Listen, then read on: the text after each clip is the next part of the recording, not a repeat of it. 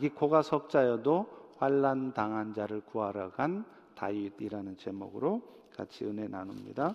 본문을 어, 스크린 보시면서 읽는 게 더 편하시겠습니다. 사무엘상 십칠 장 사십오 절 그리고 이십삼 장 읽습니다. 제가 먼저 읽습니다. 다윗이 블레셋 사람에게 이르되 너는 칼과 창과 단창으로 내게 나오거니와 나는 만군의 여호와 이름 곧 네가 모욕하는 이스라엘 군대 하나님의 이름으로 너에게 나아가노라. 또 여호와의 구원하심이 칼과 창이 있지 아니함을 이 무리에게 알게 하리라. 전쟁은 여호와께 속한 것인즉 그가 너희를 우리 손에 넘기시리라. 이십삼 장 일 절 제가 읽습니다. 사람들이 다윗에게 전하여 이르되 보소서 블레셋 사람이 그일라를 쳐서 그 타작마당을 탈취하더이다 하니 이에 다윗이 여호와께 묻자와 이르되 내가 가서 이 블레셋 사람들을 치리이까. 여호와께서 다윗에게 이르시되 가서 블레셋 사람들을 치고 그일라를 구원하라 하시니 다같이 다윗의 사람들이 그에게 이르되 보소서 우리가 유다에 있기도 두렵거든 하물며 그일라에 가서 블레셋 사람들의 군대를 치는 일이리까 한지라. 아멘. 어, 성경의 사람들 중에 하나님께 인정을 받을 정도의 믿음을 가졌던 사람 중에 대표적인 사람은 아마 다윗일 것입니다. 다윗은 하나님께서 내 마음에 합한 자라 라고 말씀하실 정도로 하나님의 마음을 기쁘시게 했던 사람이었죠. 실제로 그는 두려워하거나 혹은 염려할 수밖에 없는 그런 상황에서도 철저히 하나님을 신뢰하는 마음으로 말씀대로 순종하는 삶을 살았습니다. 그러나 그렇다고 해서 다윗이 그렇게 항상 믿음의 삶을 산 것만은 아니었죠.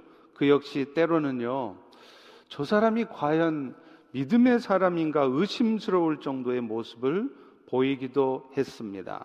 그러나 결국 그가 그런 부족함에도 불구하고 하나님 마음에 합한 자라는 평가를 받게 된 것은 하루아침에 이루어진 것이 아니었다는 것이죠.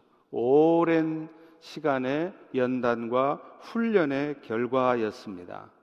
그리고 그 훈련의 시간들은 하나님의 기적 같은 역사로 축복된 일을 경험하는 시간이기도 했지만 오히려 대부분은 오늘 여러분들이 지나왔던 인생처럼 마치 하나님은 계시지 않는 것처럼 어둡고 긴 터널을 통과하는 시간들이 훨씬 더 많았습니다.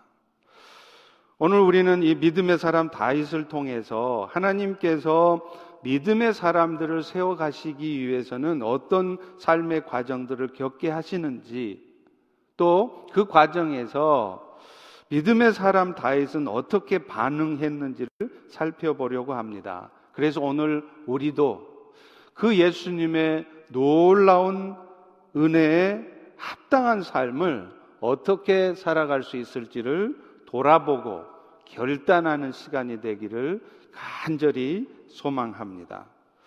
여러분, 성경에서 나타나는 이스라엘의 가장 큰 대적은 누구일까요? 블레셋입니다. 이 블레셋은요, 구약 역사의 시작부터 마지막까지 계속해서 이스라엘을 괴롭혔던 나라였어요. 마치 오늘날 하나님의 나라가 세워져 가는 것을 방해하고 또 하나님의 사람들을 공격하는 사탄의 세력을 보여주는 듯 합니다. 오늘 본문에서 블레셋이 이스라엘을 공격하는 것처럼요, 사탄은 끊임없이 하나님의 나라를 무너뜨리려고 해요. 교회를 무너뜨리려고 합니다. 성도들의 마음을 흐트려서 믿음으로 살아가지 못하도록 방해를 합니다. 그런데 놀라운 것은 이런 모든 사탄의 역사들이 결국에는 믿음의 사람들이 세워지는데 재료로 사용될 뿐이라는 사실입니다. 오늘 우리가 함께 살피는 다윗에게 있어서 블레셋도 그랬습니다.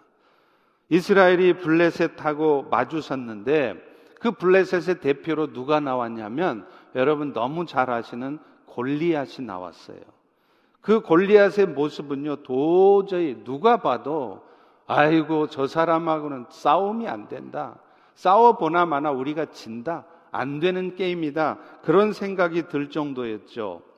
한글 성경에서는 그 골리앗을 싸움 도드는 자라고 쓰고 있지만 이 부분이 영어 성경에 보면 Champion named Goliath 이렇게 돼 있어요. 그러니까 골리앗을 챔피언이라고 쓰고 있다는 것이죠. 실제로 골리앗이 살았던 이 가드는요, 안악자손들, 아주 거인들만 사는 그런 동네였어요. 그러다 보니 골리앗도 키가 여섯 규빗 한 뼘이래요. 그러니까 피트로 하면 텐 피트 되나요? 미터로 하면 삼 미터 가깝습니다. 이런 세상의 챔피언이 만약에 여러분의 삶의 대적자로, 아주 센 사람이 여러분 인생의 대적자로 딱 서면 어떻겠습니까? 기가 죽지 않을 사람이 없죠. 과연 이스라엘은 그 골리앗의 모습을 보고서도 한 걸음도 누구 하나 나서서 싸우려고 하지를 못합니다. 그런데 사실 그들이 그 골리앗을 보고 두려워했던 이유는 골리앗만을 보았기 때문이라는 거예요. 우리도 마찬가지입니다. 우리 인생에 나타나는 사탄의 역사가 수시로 찾아오는데요, 그럴 때 우리의 마음이 어두워지고 두려워지고 불안해지는 이유는 뭐냐면 그 문제 상황만을 보고 있기 때문에 그래요. 큰일 났다, 이거 이거 안 되겠네, 난리 났네, 그 문제만을 묵상하면서 이걸 어떻게 풀어가야 되지? 그 해결책만 고민하니까 답도 없고 두렵기만 하고 염려만스러운 것이죠. 그러나 여러분, 그럴 때 먼저 사탄의 권세까지 이미 이겨놓으신 주님을 바라보면요, 두려움이 사라져요. 저도 종종 그런 두려움이 찾아오지만 그럴 때마다 이미 승리하신 주님을 깊이 묵상하면 그 두려움이 한순간에 사라집니다. 그런데 우리는 안타깝게도 늘 습관적으로 문제를 먼저 봐요. 선한 마음이겠지만 그 문제를 풀어보러 가겠지만 결국에는 문제를 봅니다. 그러니 그 문제뿐만 아니라 다른 것도 다 문제인 거예요. 그래서 결국 우리의 마음은 어둠으로 몰려가게 되어 있습니다. 그런데 믿음의 사람 다윗은 달랐죠. 이 골리앗을 보면서도 뭐라 그러냐면 이 할례 받지 못한 불쌍한 인간아, 이렇게 말한다는 거예요. 챔피언이 뜨면 다 두려워서 뒤로 나자빠지는데 큰일 났다, 이거 어떻게 한대. 그런데 소년이었지만 다윗은 골리앗이 두렵지 않았습니다. 오히려 그 골리앗이 불쌍한 사람으로 보이는 거예요. 그래서 다윗은 오히려 이 골리앗 때문에 바짝 얼어있는 사람들에게 이렇게 외쳐요. 오늘 본문 사십오 절입니다. 너는 칼과 단창으로 내게 나오지만 나는 만군의 여호와의 이름으로 나아간다, 이렇게 말했다는 거예요. 결국 어떻게 했죠? 다윗은 물맷돌 한 개로 정확하게 골리앗의 정수리에 맞추어서 그를 쓰러뜨립니다. 다윗이 싸움하러 나갈 때 옆에 있는 사람들이 더 걱정해요. 야야 다윗아, 네 그 실력 가지고 되겠니? 그거 포기해라야. 그래서 챙겨주는 게 뭐였죠? 사울왕이 자기가 입던 갑옷을 걸쳐줘요. 전쟁 나가면서 갑옷도 없이 갔다는 거죠. 그때 다윗이 뭐라 그럽니까? 이 갑옷 안 맞다는 거예요. 여러분, 우리는 전쟁 나가면 당연히 갑옷 있어야 돼요. 칼은 당연히 있어야 돼요. 뭔가를 하려면 준비해야 되는 거 맞죠. 철저히 준비하십시오. 그런데요, 기억해야 될 게 하나 있습니다. 종종 사람이 하는 준비와 하나님이 원하시는 준비가 다르더라는 거예요. 전쟁하면서 진짜 준비해야 될 것은 갑옷이 아닙니다. 칼싸움 잘하는 실력도 아니더라고요. 진짜 중요한 준비는 하나님께서 함께 하신다는 확신입니다. 그 확신이 없이 그저 실력을 키우고 준비 많이 해서 싸움에 임하면 백전백패예요.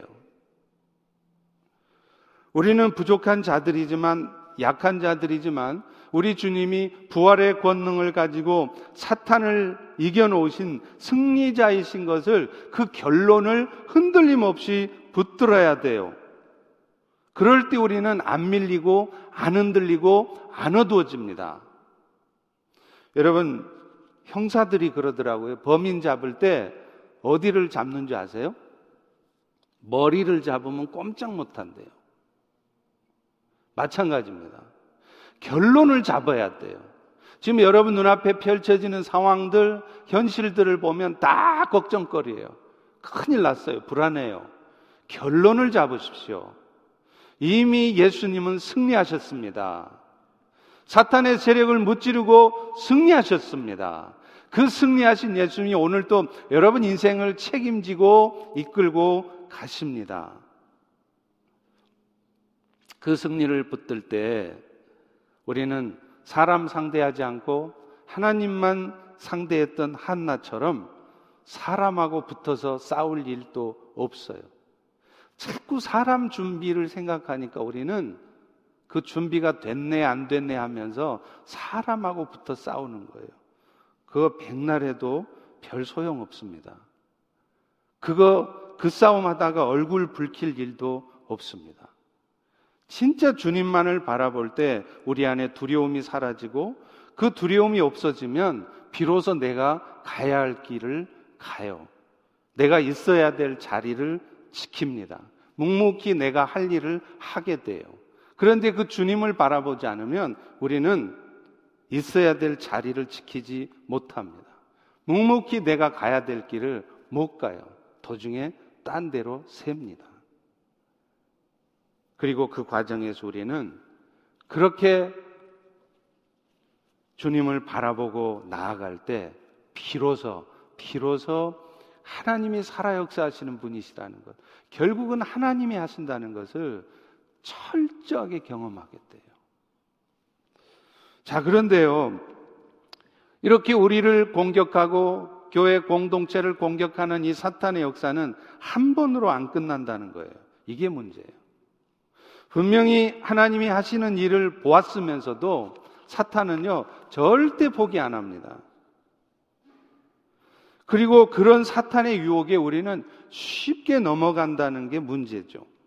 그래서 어제까지 믿음으로 잘 이겨냈던 사람이 오늘 새로운 상황 앞에 또다시 사람 생각을 하고요, 또다시 염려를 하고요, 두려워해요. 실제로 다윗은 이 골리앗과의 싸움에서 멋지게 이겼지 않습니까? 그런데 놀랍게 그때부터 사탄의 역사로 말미암는 사울 왕의 시기가 시작되었다는 거예요. 사울 왕은요, 그 이전까지는 다윗을 우습게 생각했어요. 뭐 지가 뭐 다윗 뭐. 그런데 이 다윗이 공을 세우자 백성들이 사울은 천천히요 다윗은 만만이라 그 소리를 듣는 순간 사울왕의 눈이 돌아가는 거죠. 사울왕은 대놓고 다윗을 죽이려고 합니다. 함께 이스라엘을 세워가는 거 이미 날아간 지 오래예요. 목표는 어떻게 하든지 저 다윗을 쓰러뜨리는 겁니다. 그게 사탄의 역사입니다. 사울이 자기 마음 편하게 해주려고 수금을 타고 있는 다윗한테 무슨 짓을 하냐면 느닷없이 창을 던져요. 두 번씩이나.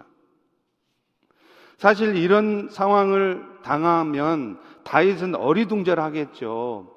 다윗이 뭘 잘못했어요?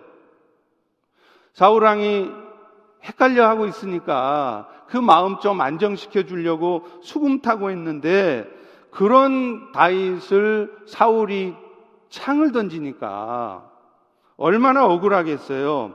그런데요, 성경에 보면 왜 그런 일이 벌어졌는지 그 이유를 분명하게 밝혀놓고 있습니다. 사무엘상 십팔 장 십 절에 보십시오. 하나님께서 부리시는 악한 영이 사울에게 힘있게 내리매, 악한 영이 사울에게 임하니까 사울의 눈이 돌아간 거예요. 이스라엘을 함께 세워가는 건 이미 날아가고 오직 저 다윗 저놈을 쓰러뜨려야 된다는 겁니다. 그런데 여기서 더 중요한 말씀이 있어요.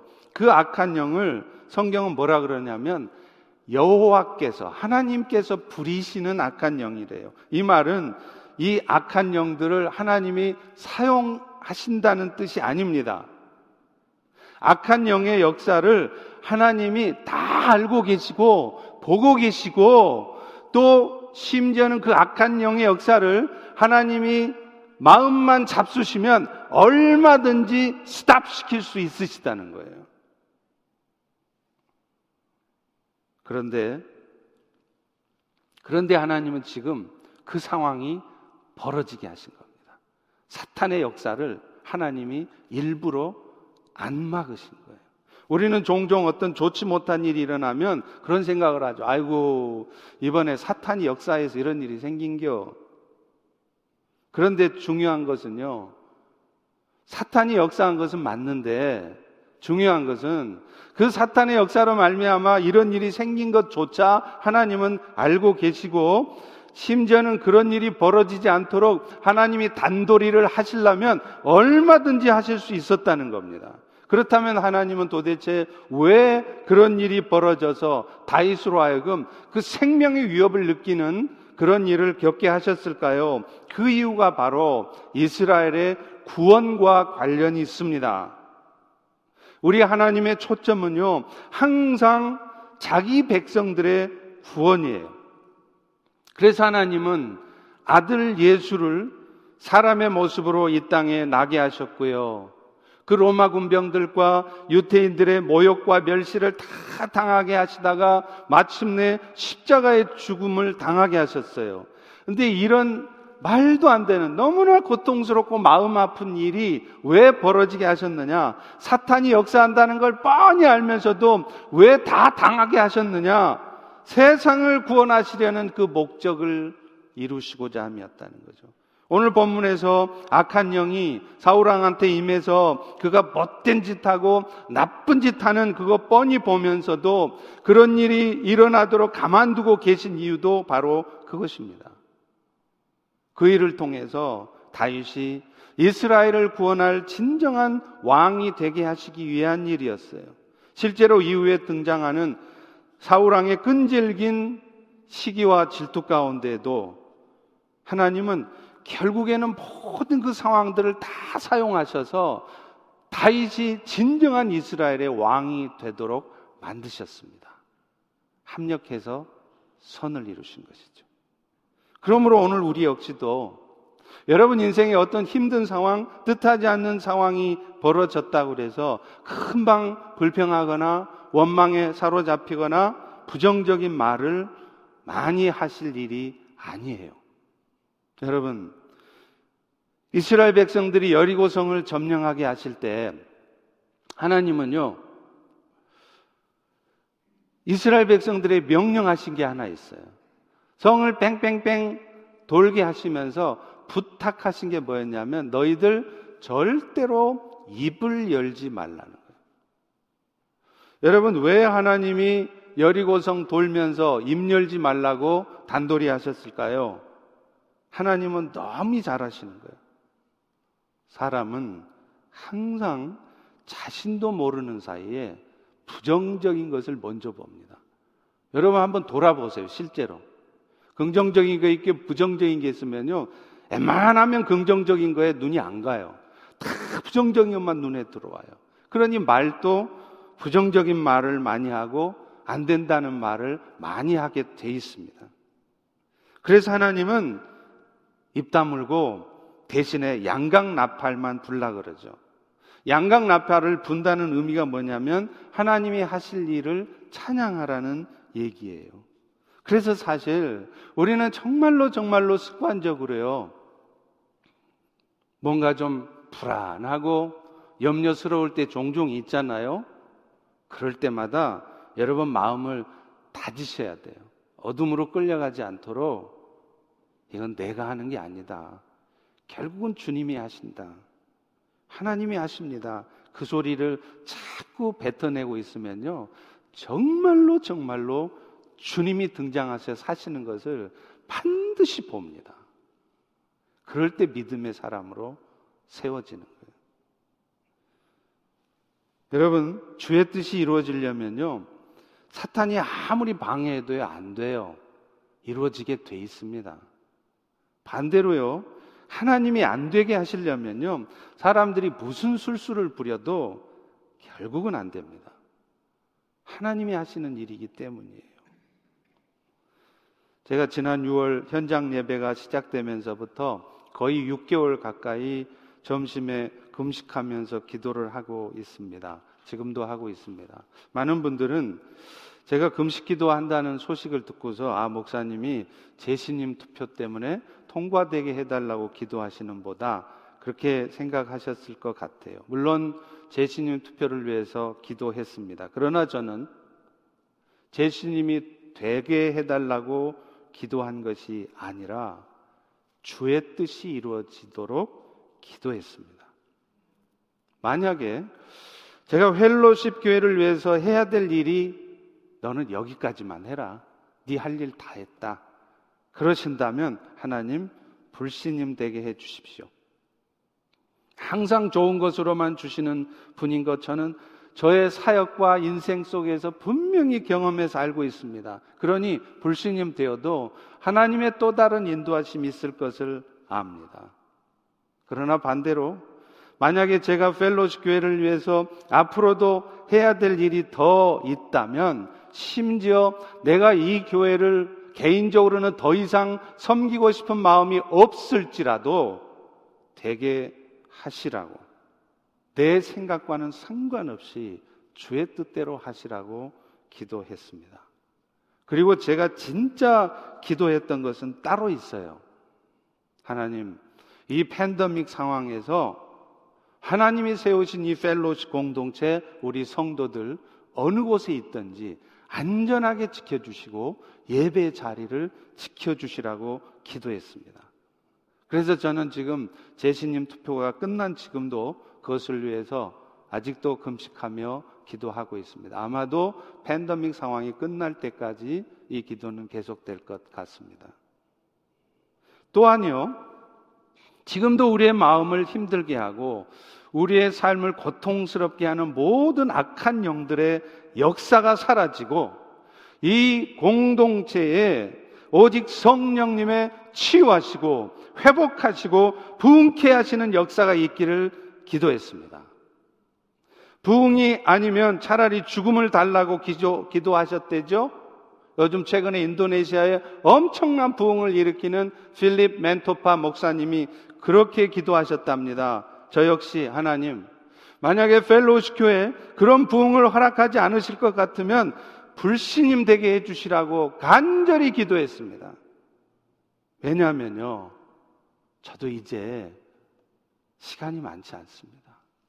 가만 따져보니 이제 일할 시간이 그리 많지 않더라고요. 어찌 보면 제 인생의 마지막 스퍼트일 수 있는데 또 한 번의 기회가 그저 교회를 안정적으로 이끌어가기 위해서 여전히 스트러글 하는 그런 것이라면 차라리 제 신임이 아니라 불신임 되는 것이 훨씬 더 좋기 때문입니다. 그래서 저는 매일 예배당을 돌면서 오늘도 우리 성도들의 마음을 어둡게 하고 우리의 삶을 고통스럽게 하는 악한 영들의 역사가 떠나고 이곳에 부흥의 역사가 있기를 기도했습니다.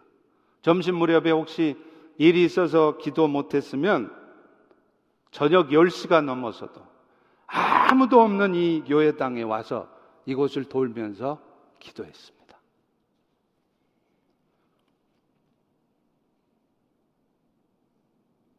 왜냐하면 이 일들은 저의 실력이 되는 것으로 실력으로 되는 것이 아니라는 것을 너무 잘 알기 때문이에요. 저의 준비로 되는 것이 아닙니다. 오직 성령의 역사로 되는 것임을 알기 때문이었죠. 그런데요, 그렇게 기도하던 어느 날 하나님께서 저에게 보여주시더라고요. 자꾸 이런 얘기하면 너무 여러분들의 신앙이 신비주의적으로 갈까봐 조심스러운데요, 이 얘기는 좀 드려야 되겠습니다. 제가 기도하는데 하나님이 어느 날 보여주신 게 있었는데, 제가 기도를 할 때마다 사람들에게서 악한 영들이 떠나가면서 그 사람들이 쓰러지는 것을 보게 하셨어요. 이게 도대체 뭘까? 뭘 의미하는 것일까? 의아해했는데 얼마 전에 퇴근하는 길에 신기한 일을 겪었습니다. 막 집에 들어가려고 하는데요, 거의 삼 피트, 삼 피트 정도 되는 통통한 큰 독사가 저희 집 앞 바로 출입문 앞에 이렇게 늘어져 있는 거예요. 얼마나 놀랐는지 몰라요. 제가 미국에 와서 그렇게 큰 뱀은 본 적이 없었습니다.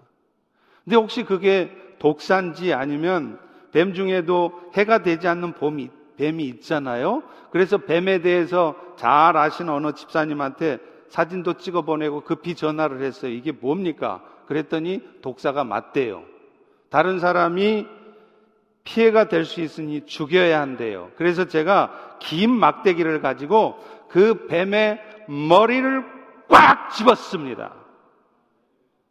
그리고는 창세기 삼 장 십오 절의 말씀, 여자의 후손이 뱀의 머리를 상하게 할 것이요 라고 한 말씀처럼 짱돌을 들어서 뱀의 머리를 부서뜨렸습니다.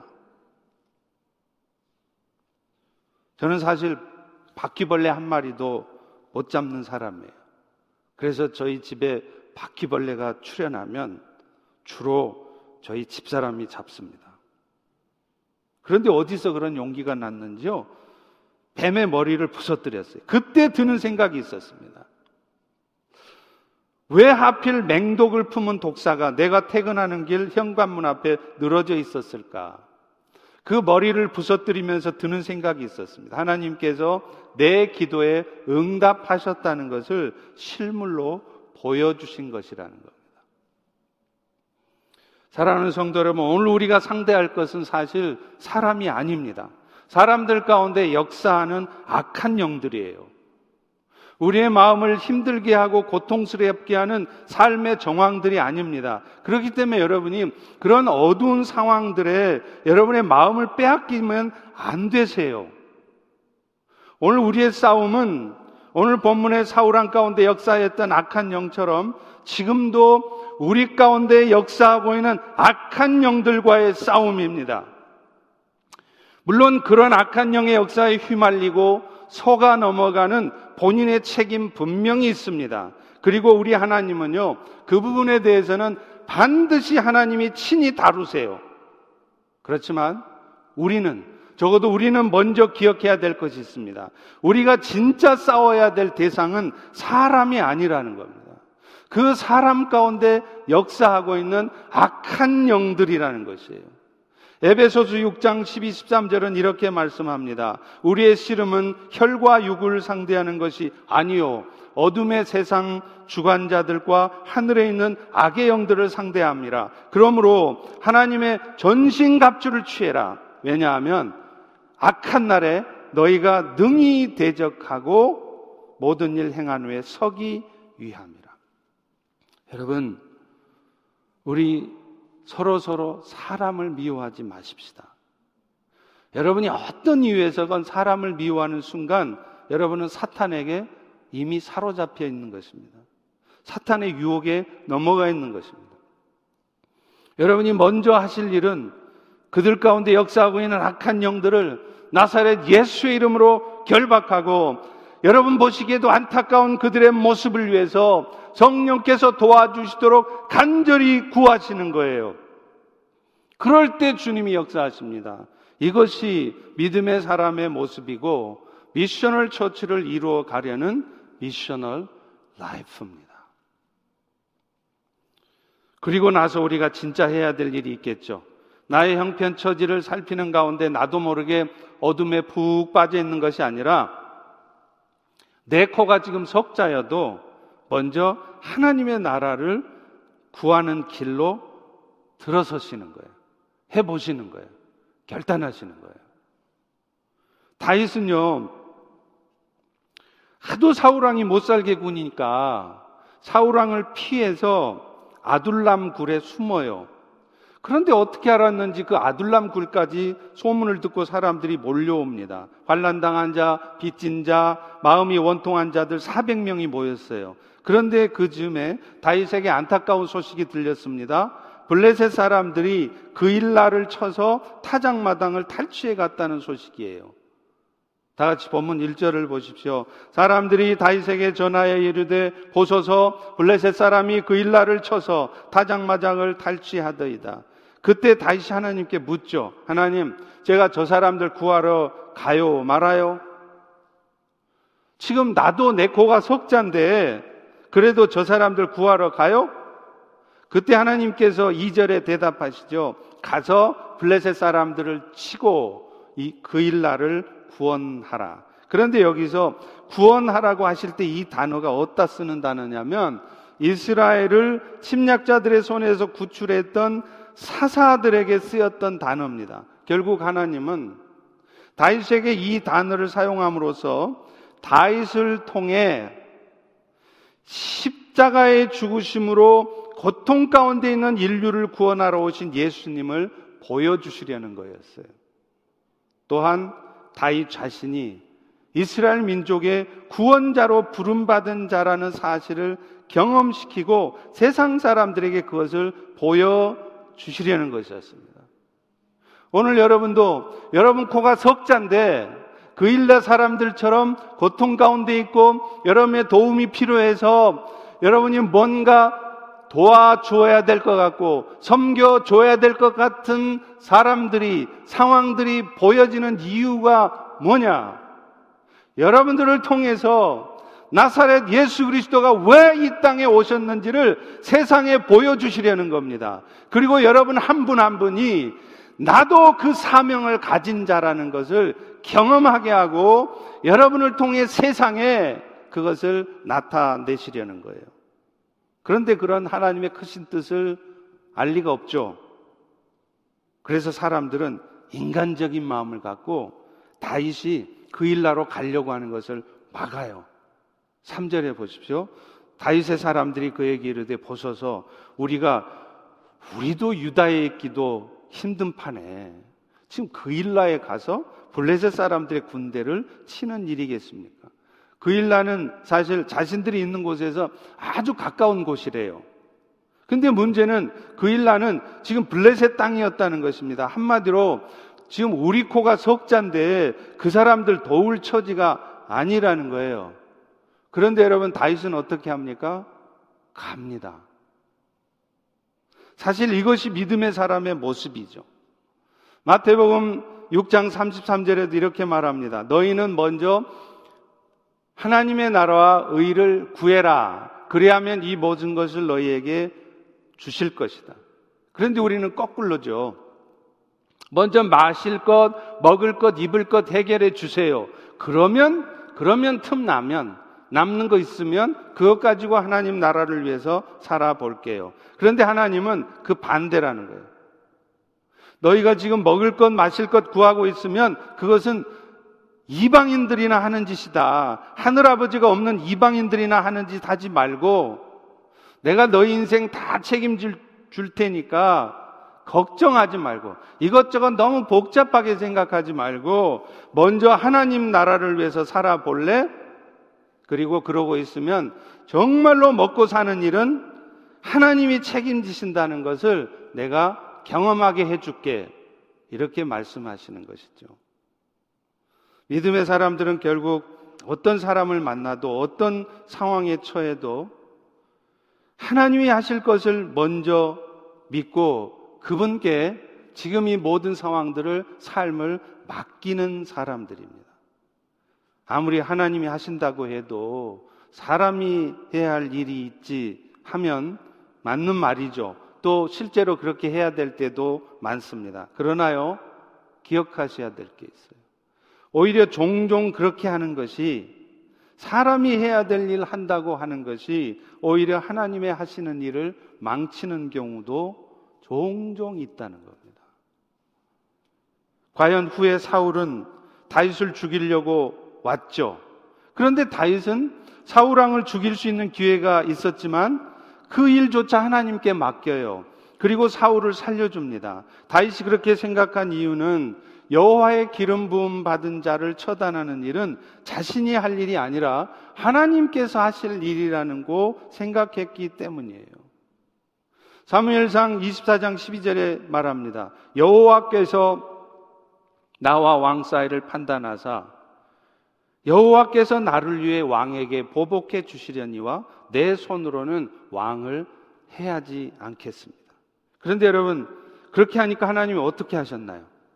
막 사울왕이 설쳐됐어요? 엉망됐어요? 아니에요.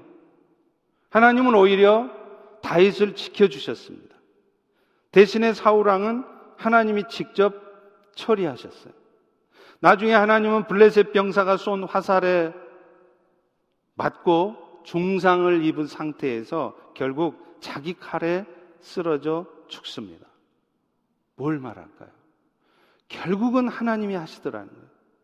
내가 하나님의 뜻을 존중하고 하나님께 맡기고 있으면요, 하나님도 나를, 여러분들을 소중하게 생각하셔서 절대로 여러분을 지키십니다. 다시 말하면 그렇게 한다고 해도 결코 당하지 않도록 지키신다는 거예요. 사울이 다윗 죽이려고 창을 두 번이나 던졌잖아요. 근접거리에서 수금 타고 있는 다윗에게 창을 던집니다. 군사 전문가가 창을 던지는데 다윗이 안 맞아요. 두 번씩이나. 그러니 우리가 할 일은 지금 당장 이해가 안 돼도 시간을 좀 끌어보는 쪽을 택하시는 게 좋아요. 그러다 보면 의외로 내 안에 허물이 발견됩니다. 온통 내 바깥의 문제인 것 같은데 아니었구나, 이것이 결국은 나의 문제였구나 하는 것을 봅니다. 그리고 그럴 때 정말로 정말로 주님이 일하시는 장면이 나타나요. 이것이 미셔널 라이프예요. 여러분, 미셔널 처치라고 하는 것이 뭐냐면 미셔널 라이프를 사는 성도들이 모인 것입니다. 미셔널 라이프를 살지 않으면서 아무리 많은 프로그램을 통해서 미셔널 처치가 되려고 해도요, 절대 안 됩니다. 오히려 미션을 처치한다고 하다가 서로 싸우게 돼 있어요. 맞네 틀리네 싸우게 돼 있습니다. 세상 사람들 오히려 마음 다치게 만듭니다. 미셔널 처치가 아니라 미셔널 라이프가 먼저예요. 그 훈련을 하시느라고 하나님은 오늘도 코로나 바이러스를 여러분 인생 가운데 던져주시고, 오늘도 사람 때문에 굉장히 마음 아프고 힘든 상황들을 겪게 하시고, 오늘도 여러분 힘으로는 도저히 풀어낼 수 없는 인생의 문제를 던져주시는 것입니다. 미셔널 라이프를 살으라는 것이죠. 말씀을 맺겠습니다. 탈북한 자매 하나가 국정원에서 조사받는 과정에서요, 주님을 만나게 되었던 참 감동적인 얘기입니다.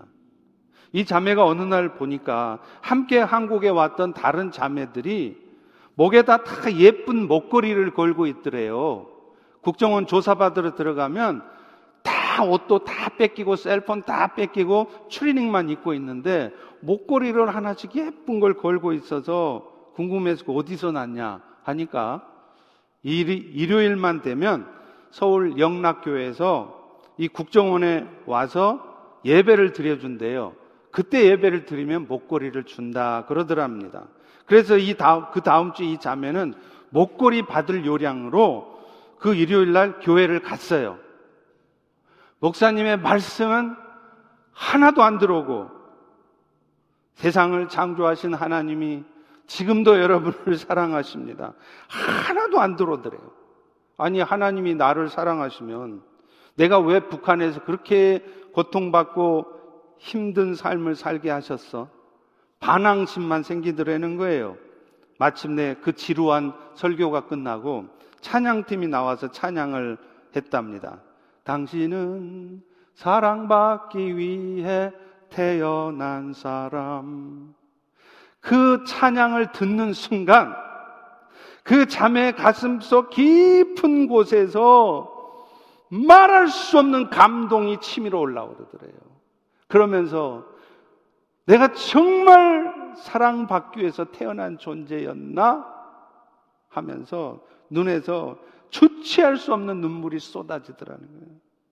예배가 끝날 때까지 그 울음은 그치지 않았습니다. 오죽했으면 국정원 직원이 이제 돌아가야 되니까 그만 일어나라고 일으켜 세울 정도였답니다.